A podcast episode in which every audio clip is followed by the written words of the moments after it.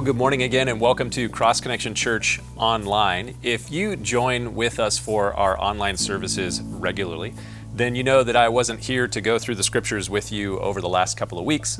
That's because I had the privilege of traveling to the Philippines last week to be able to teach at a pastors and leaders conference in the Philippines. It was a real blessing to be able to go there and to see the work that God has been doing there among the islands of the Philippines for the last, you know, 25, 30 years through the Calvary Chapel movement of churches, which we are connected with here at Cross Connection Church. And in fact, our church was able to be involved in helping plant some of the early Calvary Chapel churches there back in the 1980s and 1990s. And now there are over 80 Calvary Chapel churches throughout the Philippines, and many of those churches are pastored by pastors who were raised up, nationals from there in the islands, and it's an amazing thing to see. And there was like 200 people at this conference that I went to, um, serving the Lord there in that area, and just doing a really great work. So I bring you greetings, if you will, from the churches in the Philippines. They greet you online here on YouTube for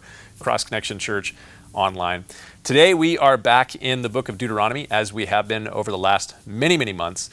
And coming finally to the closing chapters of this passage, coming out of the passage that really deals with a lot of the statutes and judgments that God was speaking to the children of Israel through Moses thousands of years ago, just before they come into the promised land.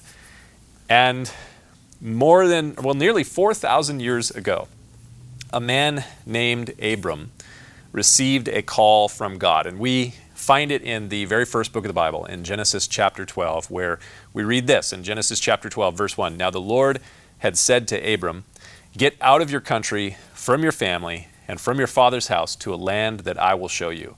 And I will make you a great nation. I will bless you and make your name great, and you shall be a blessing. I will bless those who bless you, and I will curse him who curses you, and in you all the families of the earth shall be blessed. Eventually, Abram he followed and heeded the call of God. And as he followed the Lord, as the Lord had spoken to him, ultimately, just a few verses later, we read this in verse 5. So they, Abram and his family, they came to the land of Canaan, and Abram passed through the land to the place of Shechem, as far as the terebinth tree of Moreh. When we see things like this, it's given us very specific locations. And the Canaanites were in the land during that period of time. And then the Lord appeared to Abram, the same one who had called him to get out of his country in verse 1 and to follow him. The Lord appeared to Abram and said, To your descendants I will give this land. And there Abram built an altar to the Lord who had appeared to him. Notice that there in that passage. In the place that God appeared to Abram, he built an altar to the Lord, and he called the name of that place Bethel. Bethel means the house of God. God had promised Abram, Follow me, and I'm going to make you a great nation. I'm going to multiply you and bring from you many descendants. In another place in Genesis, God reaffirms that promise to Abram and says, Your descendants are going to be as many as the stars in the sky or the sand on the seashore. So I'm going to multiply you. I'm going to make your name great, and you will be a blessing. And when Abram obeyed and followed God, God appeared to him and said, to your descendants, those many multitudinous descendants, I'm going to give this land, this land that you have come to, that I have called you to follow me into. He says, I will give this land to you and to your descendants. And there in that place, where God gave him that promise, it says there in Genesis chapter 12, verse 7, that Abram built an altar and he worshiped the Lord there. Now, you fast forward from that time of Abram, when God gave him that promise in Genesis chapter 12. You fast forward 600 years after Abram, and now his descendants, numbering in the hundreds of thousands, they are standing on the border of that very same land of which God had said to Abram, To your descendants I will give this land. After they had spent hundreds of years as slaves in Egypt, after they had spent four decades wandering in the wilderness. They are now at the border of blessing. And this book that we've been studying through, going all the way back to the early part of 2020, is the time as this group of people, the descendants of Abraham, are standing there at the border of the promised land, getting ready to come in.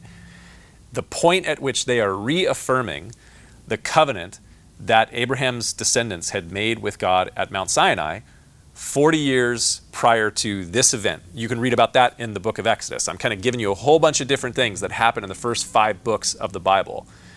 But 40 years before Deuteronomy, before the children of Abraham, his descendants, were standing there at the border of this promised land that they're going to go in and, and take hold of, that God had promised 600 years prior to give to Abraham's descendants, 40 years before Deuteronomy, in the book of Exodus, God established his covenant with the people, the children of Israel, or the children of Abraham.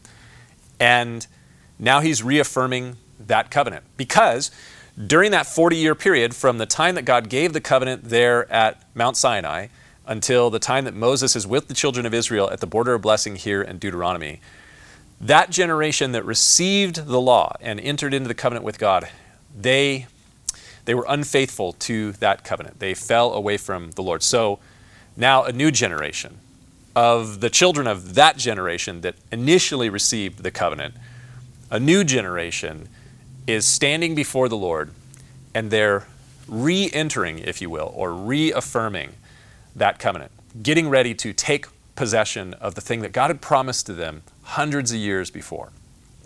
And over the last several months, we have been considering the various stipulations or the statutes and the judgments of this covenant. And statutes and judgments, stipulations on everything from who they could marry to what constitutes capital punishment and then how to deal with issues in a just way. All of this has been typical covenantal language from the same historical period and location, which is the ancient Near East in the late second millennia BC, so 3,000 years ago.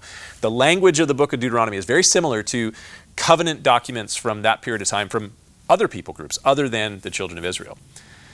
And so now, after the stipulations, after all these statutes and judgments have been given to the children of Israel, which we've been studying over the last many weeks here at Cross Connection Church, after all these stipulations, we read this in Deuteronomy chapter 26. And, and as I read this at the end of Deuteronomy chapter 26, I want you to pay very careful attention to the mutual relationship between the Lord God and the children of Israel, the descendants of Abraham. So pay very careful attention to that mutual language between them here. In Deuteronomy chapter 26, picking it up at verse 16, we read this This day the Lord your God commands you to observe these statutes and judgments that we have been studying through together for probably the last several months. Therefore, you shall be careful to observe them, these statutes and judgments, with all of your heart and with all your soul. Now, note this today, you have proclaimed the Lord to be your God, and that you will walk in his ways and keep his statutes, his commandments, and his judgments, and that you will obey his voice. Also, today, the Lord has proclaimed you to be his special people, just as he promised you, that you should keep all his commandments and that he will set you high above all the nations which he has made in praise, in name, and in honor, and that you may be a holy people to the Lord your God, just as he has spoken. If you consider that language there in Deuteronomy chapter 26, verses 16 through 19, if you consider it carefully, then you will see very clearly that this is what we would call covenantal language. Now, the challenge with that is that we don't really use covenant or covenantal language very much in the 21st century. About the only area in the 21st century Western culture that we live in where we still have something that is somewhat similar to what is happening here in this passage is what we see in the traditional Western wedding ceremony. For those of you that are married or at least have been to a wedding, and I'm assuming that probably most of you have at least been to a wedding, I'm sure that you can see some of the covenantal connection from Deuteronomy chapter 26, what I just read there in verses 16 to, through 19, to the portion of the wedding ceremony, the traditional wedding ceremony, that we call the Declaration of Intent. Now, you may not even know that it's called the Declaration of Intent, but that happens to be probably the most important and legally binding essential aspect of the wedding ceremonies that we have been a part of or that we've gone to as far as the government sees it. You see, the major requirement for a marriage to have taken place is for both individuals, the man and the woman, the husband, potential husband, and potential wife, for both individuals to have mutually and consensually agreed before witnesses. All the witnesses there are important. So you have to have the man and the woman before witnesses mutually and consensually agreeing to take one another as husband and wife by saying the words, I do. In formal, traditional Jewish weddings, today and even in times past, there is a marital contract that is drawn up. It's called a ketubah. And in one sense, it, it, it's almost like the idea of a prenuptial agreement, although it's not, it's not exactly the same thing. That, that kind of has bad connotations. But in traditional Jewish weddings, they would write up this marital contract, this ketubah, between the husband and the wife. And it establishes what are the husband's responsibilities to his wife and what are the wife's responsibilities to the husband. Primarily, it focuses on the husband, but it is a mutual contract between the two, the husband and the wife. They would write up this contract as a part of the covenant of marriage. And then the marriage contact, contract, or this ketubah, it formally establishes the obligations of the husband to his wife and the wife to her husband. And in Jewish tradition, the ketubah was established before the wedding ceremony. So, really, during the period of engagement or during the period of betrothal, this ketubah would be written up to establish what are the obligations of the husband to the wife and the wife to the husband. And then at the wedding ceremony, it would be read at the wedding ceremony and it would be done before witnesses, and even witnesses would sign this whole thing. And it, it's kind of that whole I do portion of the traditional wedding ceremony. So when you are a part of a wedding or you go to a wedding and you hear the officiant, pastor, or whoever it may be, say, Do you so and so take so and so to be your lawfully wedded wife, to have and to hold, to love and to cherish, and all that sort of stuff. And when the groom says, I do, or the bride says, I do in that ceremony, that is, as the government sees it, that is like the legally binding and essential component of the marriage, the declaration of intent. The husband is saying, I do to the wife, and the wife is saying, I do to the husband. And if in the future, as it relates to the ketubah, the, the marital contract between a Jewish bride and a Jewish groom, if in the future the conditions of the ketubah would be broken or breached, then that would be equivalent to the, the forfeiting of the covenantal relationship, which is exactly what happened with the previous generation of the children of Israel. We have this one generation of the children of Israel who Moses is reaffirming the covenant with before they go into the promised land. 40 years prior to that at Mount Sinai, their parents and grandparents had entered into a covenant with God, but they, they broke it. And so they broke God's covenant. And that's why they wandered in the wilderness. It's a big part of the reason why they wandered in the wilderness for 40 years. So now you fast forward from the time of Exodus at Mount Sinai to this time of the children of Israel reaffirming the covenant as they get ready to come into the promised land. Here in Deuteronomy chapter 26, we essentially have the signing of the ketubah, if you will, between God and Israel in something like a marital ceremony, a covenant ceremony. And then what happens? After they they make this announcement to one another there in this passage. You here's your responsibilities to the Lord and here's God's responsibilities to you. Deuteronomy 26 verses 16 through 19. Then we read this in Deuteronomy chapter 27, the opening verses of chapter 27. Now Moses with the elders of Israel, he commanded the people saying, "Keep all the commandments which I commanded you today, which we have studied to for the last many months here at Cross Connection Church. And it shall be on the day when you cross over the Jordan. So the only thing that stood between them and the promised land was the Jordan River. And so Moses says, On the day when you cross over the Jordan to the land which the Lord your God is giving you, that you shall set up for yourselves large stones and whitewash them with lime, and you shall write on them all the words of this law when you have crossed over the Jordan, that you may enter the land which the Lord your God is giving you, a land flowing with milk and honey, just as the Lord God of your fathers promised you. Therefore, it shall be when you have crossed over the Jordan that on Mount Ebal, there's a mountain in Israel called Mount Ebal, you shall set up these whitewashed stones that you're going to take up, and you're going to put the law inscribed upon these whitewashed stones, which I command you today, and you shall whitewash them with lime, and there you shall build, note this, an altar. You shall build an altar to the Lord your God, an altar of stones. You shall not use an iron tool on them. You shall build with whole stones the altar of the Lord your God and offer burnt offerings on it to the Lord your God. You shall offer peace offerings, and you shall eat there and rejoice before the Lord your God. And you shall write very plainly on the stones all the words of this law. So, what is it that's going on here in this passage? Well, there in Deuteronomy chapter 26, it's as if the marital contract between God and the children of Israel is being signed. The ketubah is being signed before God and the children of Israel. And then it has been read in the hearing of the children of Israel and God. God is there as well by Moses. He's the officiant, he's the mediator of the covenant. And now, Israel is just about to come into the promised land, the same land that God had promised to their father Abraham 600 years prior to this. So they're about to come into the promised land. And when they do come into the promised land, they are told by Moses that they need to build an altar on a mountain called Mount Ebal. And at that altar of uncut, whitewashed stones that are going to be etched with the carving of the statutes and judgments of God, they are going to build this altar to the Lord. And what's going to take place at that altar? Well, effectively, at that altar, they're going to become the bride of God. They're going to enter into that covenant marital relationship with God.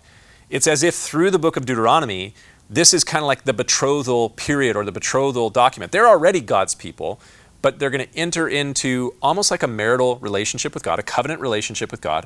And all of this has been the developing of the marital contract. Here's all of your responsibilities, and here's what I, God, am going to do for you. And here's how you need to respond to that, and how I'll respond to that.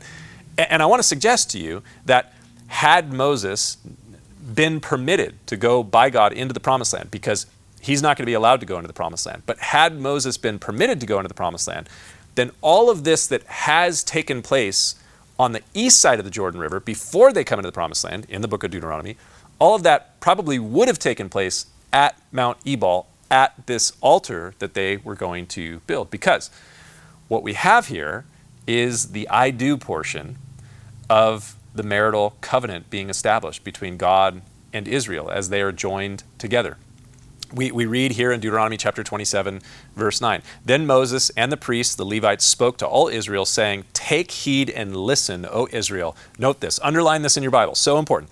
This day you have become the people of the Lord your God.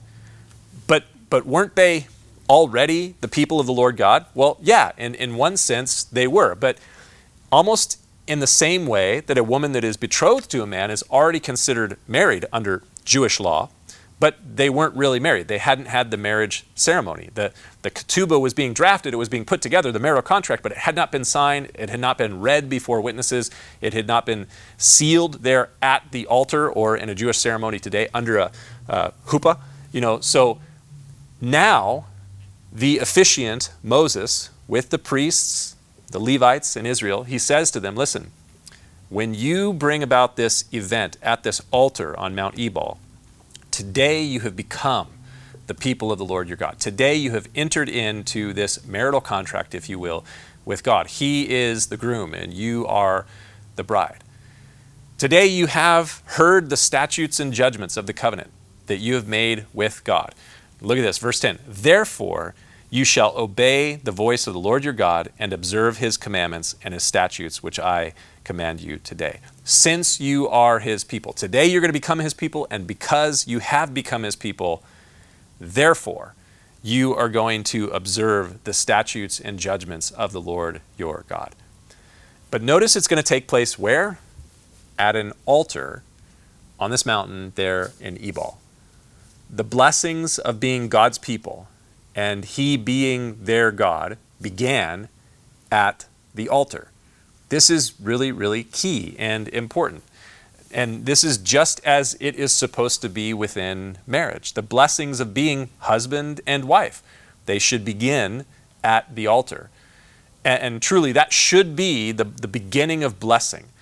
And the altar is the same place that all of this began with Abram back in Genesis chapter 12. What was Abram's first order of business when he came into the promised land? Genesis chapter 12, verses 1 through 3, God says, Abraham, I want you to follow me and come to a land that you've never seen before, that I'm telling you of.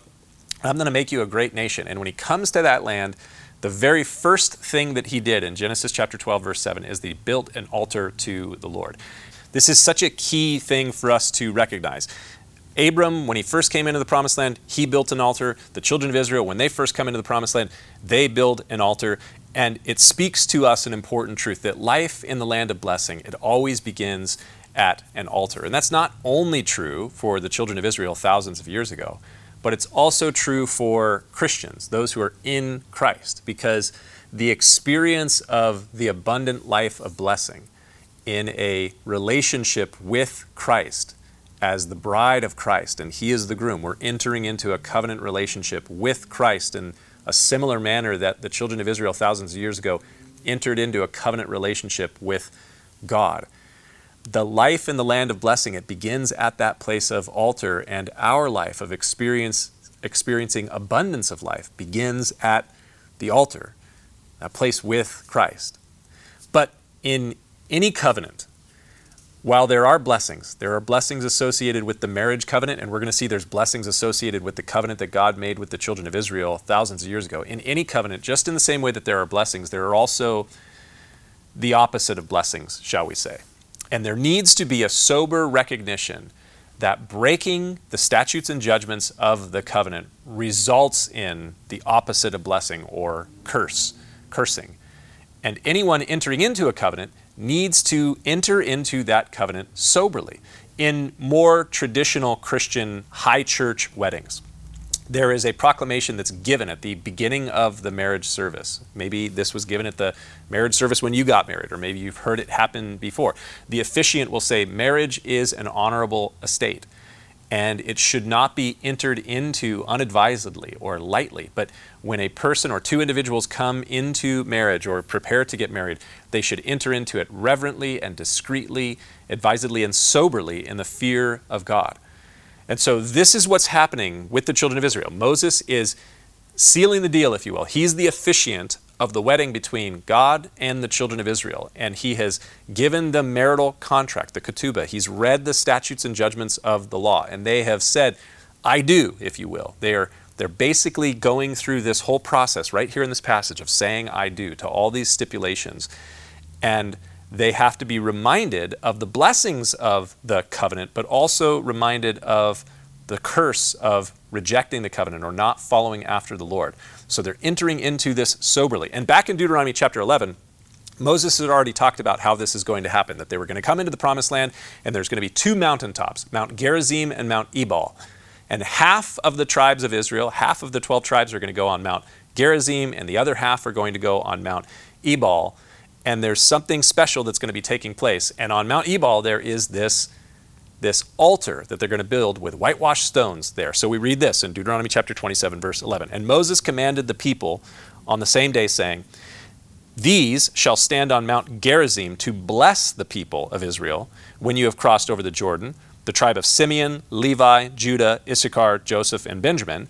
And these shall stand on Mount Ebal to curse the people of Israel Reuben, Gad, Asher, Zebulun, Dan, and Naphtali and the Levites shall speak with a loud voice and say to all of the men of Israel, Cursed is the one who makes a carved or molded image, an abomination to the Lord, the work of the hands of the craftsman, and sets it up in secret.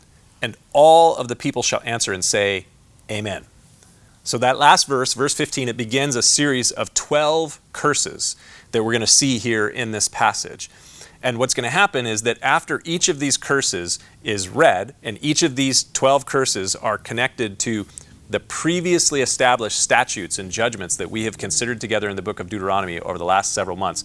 After each of these 12 curses is read, the children of Israel will say, Amen to these things. So, so imagine the picture, and I hope that I'm putting this together well enough for you. But here's the picture Moses says, When you come into the promised land, I'm not going with you, but when you go into the promised land, you have to fulfill this covenant ceremony, this marital covenant ceremony that we've begun on the east side of the Jordan River. You're going to go finish it on the west side of the Jordan River in the promised land. And half of the representatives of the nation of Israel are going to stand on one mountain at Gerizim. And then there's a valley between the two of them. And then the rest of the nation of Israel, the other half of the tribes of Israel, their representatives, are going to stand on Mount Ebal. And on Mount Gerizim, they're going to declare the blessings of the covenant, the blessings of the law. And on Mount Ebal, at this altar, that is going to be a stone, uncut stone, whitewashed altar with the inscription of the judgments of the Lord. Each of the judgments is going to be read, and the curses associated with these judgments. And at the end of each curse, the children of Israel have to say, Amen. Or if we were to update it to language in 2022, all of the people, instead of saying Amen, they're going to say, I do, because Amen, it means truly, or so be it, or I do. So, this covenant that the children of Israel are going to enter into, this covenant and all covenants, the covenant requires a sober verbal consent from the people who are entering into this covenant. It is not and cannot be one sided. It, it is not and cannot be compelled. It has to be entered into mutually and willingly. And so, so we have all these curses that we find here in this passage. And again, these are just the restatements of all of the statutes and judgments, not all the statutes and judgments, but 12 of the statutes that God has already given to the children of Israel in the book of Deuteronomy. These are the, the covenant contractual, marital contractual agreements between God as the groom and Israel as the bride. And so Moses says, when you come into the promised land, you're going to have this marital ceremony on Mount Ebal, and the Levites are going to say, Cursed, in verse 16, cursed is the one who treats his father or his mother with contempt. And all the people shall say, Amen, or I do. And then the Levites, the priests, the officiants, they will say, Cursed is the one who moves his neighbor's landmark. And all the people shall say, Amen.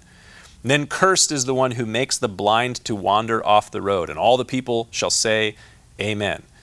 And then cursed is the one who perverts justice, do the stranger, the fatherless, or the widow, and all the people shall say, Amen. Cursed is the one who lies with his father's wife, because he has uncovered his father's bed, and all the people shall say, Amen. Cursed is the one who lies with any kind of animal, and all the people shall say, Amen. Cursed is the one who lies with his sister, the daughter of his father, or the daughter of his mother, and all the people shall say, Amen. Cursed is the one who lies with his mother in law, and all the people shall say, Amen. Cursed is the one who attacks his neighbor secretly, and all the people shall say, Amen. Cursed is the one who takes a bribe to slay a innocent person, and all the people shall say, Amen. Cursed is the one who does not confirm all the words of this law, and all of the people shall say, Amen. Those are all heavy things. As Moses says, you're going to come into the promised land, you're going to complete this marital ceremony, and as a part of the marital ceremony, the Levites are going to lead you through a reaffirmation of the curses of the law. If you don't keep up your end of the covenant, then cursed are you. Judgment will come on you. And all of you have to say, I do. Amen. These are, these are heavy things. And that's why the covenant requires a sober verbal consent. There has to be a recognition of the weightiness of this. We don't enter into it unadvisedly, but we enter into it soberly in the fear of God. So the covenant requires a sober verbal consent because under the covenant, infidelity is accursed and judged. So if it is true, I mean, these are weighty, heavy things, that if you don't follow these things, Israel, then you're going to bear the curse why bear the weight of such weighty things under the covenant? What is the benefit? What is the blessing? Well, he immediately goes in Deuteronomy chapter 28 from the curses in chapter 27 to the blessings. Look at Deuteronomy chapter 28. I know I'm reading a lot of scripture, but I think it's really important. This is kind of like a really key passage of the book of Deuteronomy that I've been looking forward to getting to. Deuteronomy 28, verse 1. Now, it shall come to pass if, and you might want to circle that word if in your Bible, if you diligently obey the voice of the Lord your God to observe carefully all his commandments which I command you today, that then the Lord your God will set you high above all the nations of the earth, and all these blessings shall come upon you and overtake you because you obey the voice of the Lord your God. Blessed shall you be in the city, and blessed shall you be in the country. Blessed shall be the fruit of your body, the produce of your ground, and the increase of your herds, the increase of your cattle, and the offspring of your flocks. Blessed shall be your basket and your kneading bowl. Blessed shall you be when you come in, and blessed shall you be when you go out. The Lord will cause your enemies who rise against you to be defeated before your face. They shall come out against you one way and flee before you seven ways. The Lord will command the blessing on you in your storehouses and in all to which you set your hand, and he will bless you in the land which the Lord your God is giving you. The Lord will establish you as a holy people to himself, just as he has sworn to you. If, there's that word if again, if you keep the commandments of the Lord your God to walk in his ways, then all the peoples of the earth shall see that you are called by the name of the Lord, and they shall be afraid of you. And the Lord will grant you plenty of goods in the fruit of your body, the increase of your livestock, and in the produce of your ground, and in the land which the Lord swore to your fathers to give to you. The Lord will open to you his good treasure, the heavens, to give you rain on your land in its season, and to bless all the work of your hand. You shall lend to many nations, but you shall not borrow. The Lord will make you the head and not the tail. You shall be above only and not beneath. If you heed the commandments of the Lord your God, which I command you today, and are careful to observe them. So you shall not turn aside from any of the words which I command you this day to the right hand or to the left to go after other gods to serve them. It is most certainly true, as we saw at the end of Deuteronomy chapter 27 just a moment ago, that infidelity and unfaithfulness to the covenant of God is accursed and it will be judged. But it is a greater truth that covenantal faithfulness it invites abundance and blessing. We see that here in this passage. Blessed shall you be in the country. Blessed shall you be in the city. Blessed shall you be when you go out. Blessed shall you be when you come in. Blessed shall be your fields and your flocks and all these great things covenantal faithfulness invites abundance and blessing and I love this passage of Scripture throughout our study in the book of Deuteronomy. And we've been in the book of Deuteronomy for a long time. We started studying in the book of Deuteronomy all the way back in January of 2020. But since the very beginning, I have talked about what is termed the Deuteronomic principle. And this is the passage where this idea of the Deuteronomic principle is really most clearly expressed. The, the Deuteronomic principle sounds real big, but all it really is is simply this obedience brings blessing, while disobedience brings a curse. It is a simple, conditional algorithmic idea.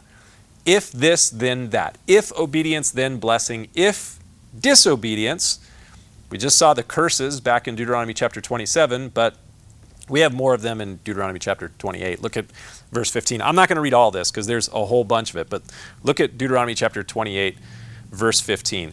But it shall come to pass if you do not obey. There's that word if, circle it again. If you do not obey the voice of the Lord your God to observe carefully his commandments and statutes which I command you today, that all these curses will come upon and overtake you. And now it undoes every one of the blessings that we previously saw at the first portion of Deuteronomy chapter 28. If you do not obey, cursed shall you be in the city, and cursed shall you be in the country. Cursed shall be your basket and your kneading bowl. Cursed shall be the fruit of your body and the produce of your land, the increase of your cattle and the offspring of your flocks. Cursed shall you be when you come in, and cursed shall you be when you go out. Note this, verse 20. The Lord will send on you cursing, confusion, and rebuke, and all that you set your hand to do until you are destroyed and until you perish quickly because of the wickedness of your doings, which you have forsaken me. Again, I'm not going to read every single one of these because it's a very long section of Scripture, but I think it's rather clear. Obedience brings abundance of blessing, disobedience undoes every single blessing by bringing the opposite of the blessing, which is a curse. So skip all the way down to verse 58. Deuteronomy 28, verse 58.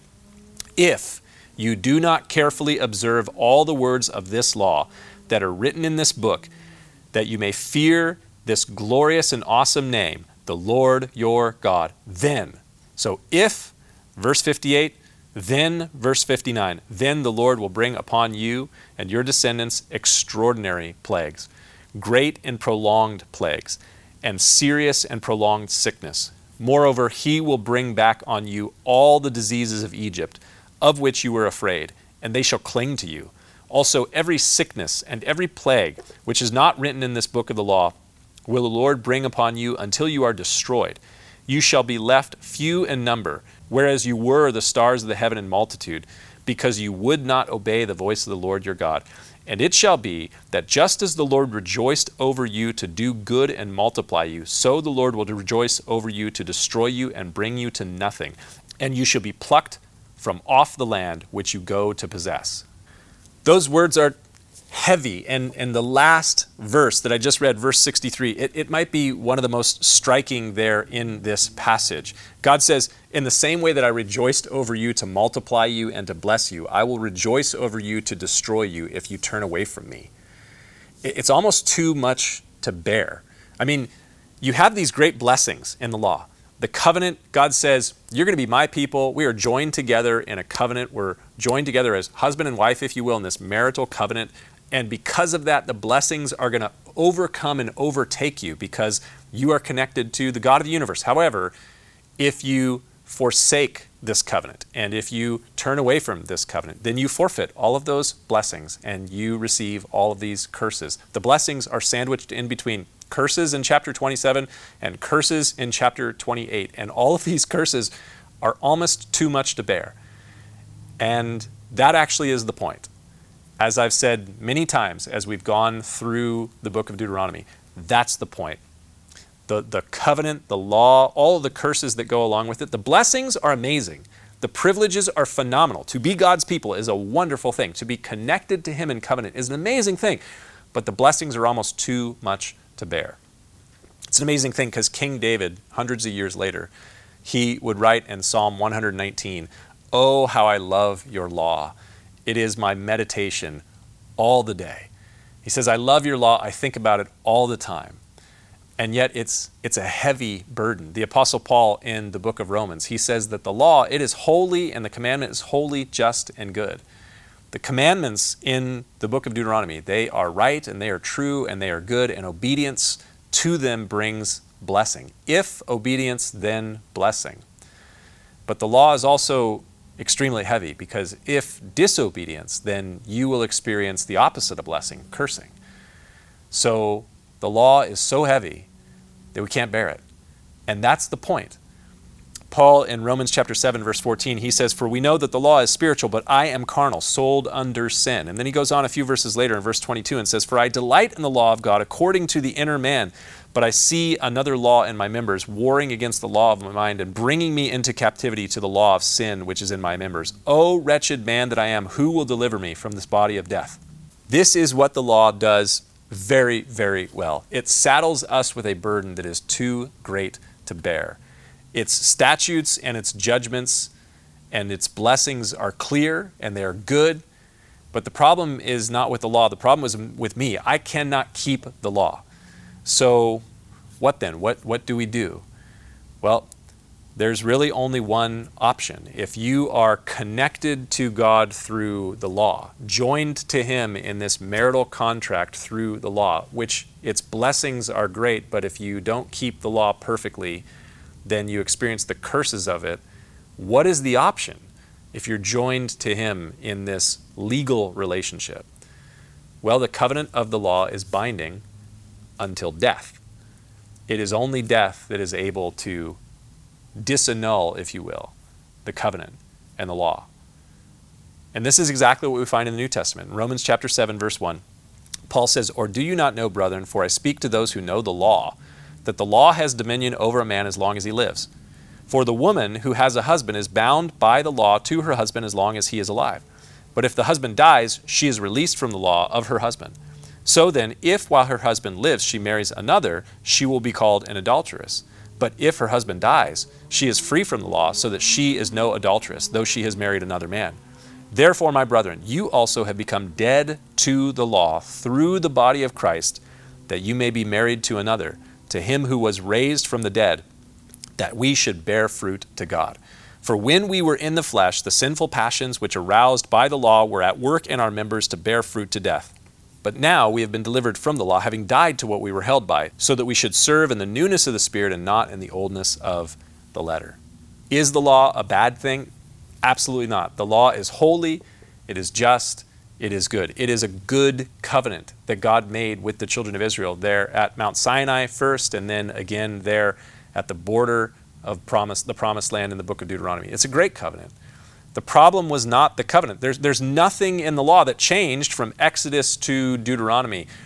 But the law was a burden, and the first group of people that entered into the covenant at, at Mount Sinai, they, they couldn't keep it. And then the next group of people who enter into the covenant there at the Jordan River, getting ready to prom- cross over into the promised land, ultimately we will see in the Old Testament that they couldn't keep it. There's nothing wrong with the law, but the law reveals the problem, and the problem is us. The law is holy, just, and good. It does what it is intended to do. It brings us to the place of death. It brings us to the place where we realize that we cannot keep the righteous requirements of the law. And so all we have to look forward to is the curses of the law because, yes, the blessings look so good, but we would have to be perfect to lay hold of those blessings, and we all come short of that. So the law brings us to the point of death so that we might find life. It burdens us so that we can bring our burdens and lay them down at the feet of Christ. You see, by the law is the knowledge of sin. Without the law, I would not have known my, my true condition as a sinner. But the law was not given to make us righteous, it was given to make us ready for the righteousness of Christ. Paul later in another letter would write to the church at Galatia in Galatians chapter 2 verse 19, "For I through the law died to the law that I might live to God." As David said thousands of years ago, I love the law. I love the book of Deuteronomy. I love the Deuteronomic principle, this idea of if obedience, then blessing. But I don't love it because I'm able to keep it. I don't love it because I'm able to apprehend or lay hold of blessing by keeping the law. I love the law because it points me to the only one who can ultimately give me true righteousness, because I can't make myself righteous by the law. In trying to keep the law, I find that I can't do it, I can't keep it. And then I find the ultimate blessing that is not found at the altar of the law, but is found at the foot of the cross. Jesus is the one who said, Come to me, all you who labor and are heavy laden, and I will give you rest. Take my yoke upon you and learn from me, for I am gentle and lowly in heart, and you will find rest for your souls. For my yoke is easy and my burden is light. You see, a lot of people, maybe you, are burdened and saddled with the weight of the law. You're trying to keep all kinds of requirements, whatever requirements they may be. Maybe the requirements that we find in Deuteronomy, maybe the requirements of some other religion, some other faith. Whatever it is, you're trying to attain perfection or enlightenment or to be good or holy or a saint by your own keeping of the law. None of that will ever work. Because although there are blessings in keeping God's law, the reality is, is that you do not have the capacity within yourself to keep God's law. So you will always fall short. And if you don't fulfill the law in every point, then you will receive the curses of the law, the judgment of the law. Its judgments are holy, just, and good. And that's a burden. That's a burden should, that should bring us to the place where we find ourselves at the altar of Christ, saying, Lord, take this burden. And Jesus said, Come to me all you who labor and are heavy laden, and I will give you rest. That's what we're looking for. We're looking for rest. And only in Jesus Christ is that rest found. And I hope that you know that truth, because that is the gospel truth. That Jesus is the one who took the weight of our sin and he dealt with us with it on the cross for us so that he could give to you and give to me his righteousness. In the New Testament in 2 Corinthians chapter 5, it says, He who knew no sin became sin for us that we might be the righteousness of God in Christ. That is the good gospel truth. You can't save yourself by the keeping of the law. It's holy, just, and good, but its burden is great. And it should compel us to come to Jesus and say, Take this burden. God, I hope that anyone who hears this message, watches it, whether it's on the day that it releases or months from now or years from now, whenever it is, Lord, that they would hear your truth coming through the scriptures and that you would minister by your Spirit and draw them to the place where they would call out to you and say, Lord, take this burden from me. And if that's you right now, that's all you have to do is call out to the Lord in prayer. Lord, I've been trying to be perfect. I've been trying to be right. I've been trying to be good by my own efforts, and you just fall short and fail constantly. That's the whole point. That you would come to the place where you are poor in spirit and you call out to the Lord and say, Lord, save me. All you have to do, you're at home, sitting on a couch, whatever it is, listening to this on a podcast, I don't know where you're at, but God would call to you and say, Come to me, you who labor and heavy laden, I will give you rest. Just call out to Him and say, Lord, forgive me of my sin. Take the burden of my sin away from me and help me to have faith and trust in you and to receive your righteousness. That's all you have to do. Lord, we pray this today in Jesus' name. Amen.